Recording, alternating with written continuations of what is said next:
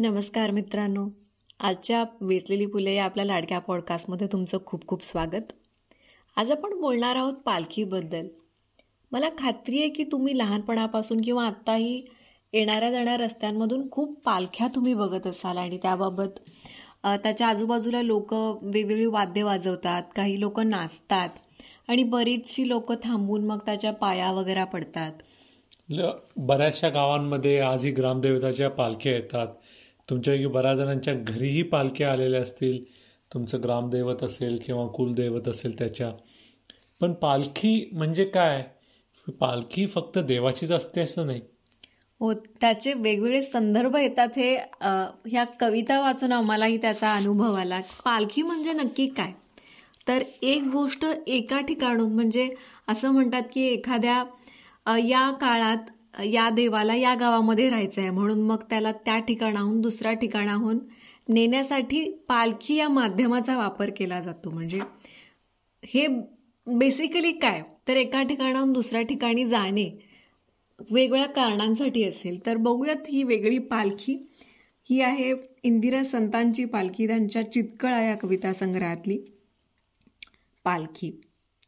उतरला मनावर निळा गर्दसा अंधार. उतरला मनावर निळा गर्दसा अंधार आला तरंगत वर चंद्र पिवळा मधुर.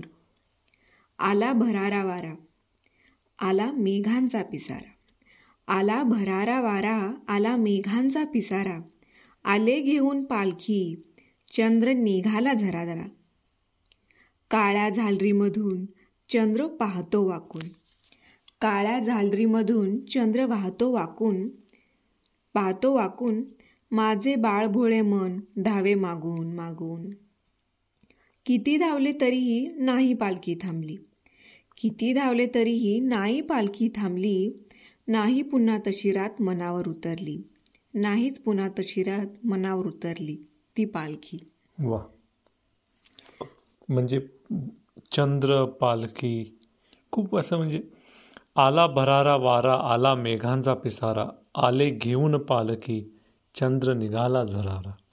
किती सुंदर ओळे.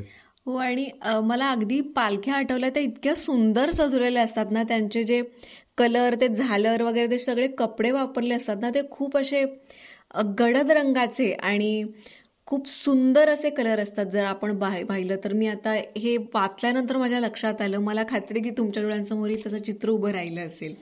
लाल पालखी लालसर किंवा त्या गडद निळी. किंवा राणी कलर रंगाची अशा कलरचे त्याचे हे असतात. म्हणजे जे झालरी वापरले असतात आतलं जी सजावट असते. हो.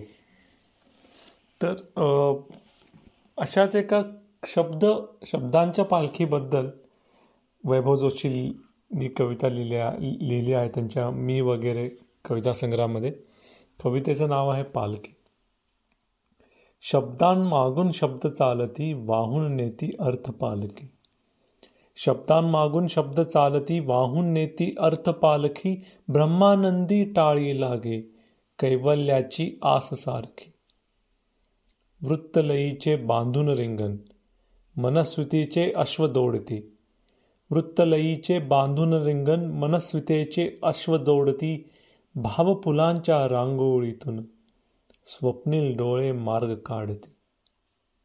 अंतरातुनी एकच गजर अंतरातुनी एकच गजर चालत राहो पुढेच दिंडी चालत राहो पुढेच दिंडी ध्यास एकची अष्टौ प्रहर ध्यास एकची अष्टौ प्रहर दुर्गम कितीही घाट वाखिंडी.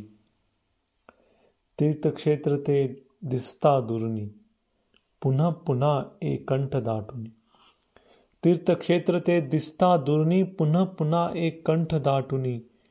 दिव्यत्वाचे रूप पाहता येई सार्थता उचंबळूनी महाद्वार ते लंघून जाता झरेल नयनी जीवन सरिता. महाद्वार ते लंघून जाता झरेल नयनी जीवन सरिता. भान हरपुनी दर्शन घ्यावे भान हरपुनी दर्शन घ्यावे. उभी विटेवर जिवंत कविता उभी विटेवर जिवंत कविता पालखी. काय सुंदर. तर तुम्हाला ही पालखी म्हणजे कविता विठुला विठुराच्या दर्शनाला जी पालखी जाते तशीच त्यांच्या कवितेची एक पालखी निघाली आहे असं त्यांनी उपमा दिली आहे. उपमा दिली तर तुम्हाला अशा कोणकोणत्या पालख्या तुमच्या गावातल्या माहिती आहेत? किंवा अशा पालख्यांचा सोहळा तुम्ही पाहिला असेल ज्या विलक्षण पालख्या नाचवण्याचाही सोहळा बऱ्याच ठिकाणी असतो तर तो तुम्ही पाहिला असेल अशा काही आठवणी असतील तर त्या आम्हाला नक्की सांगा. आमच्या यूट्यूब फेसबुक आणि इंस्टाग्राम या माध्यमातून पुढच्या भागात लवकरच भेटू. धन्यवाद. धन्यवाद.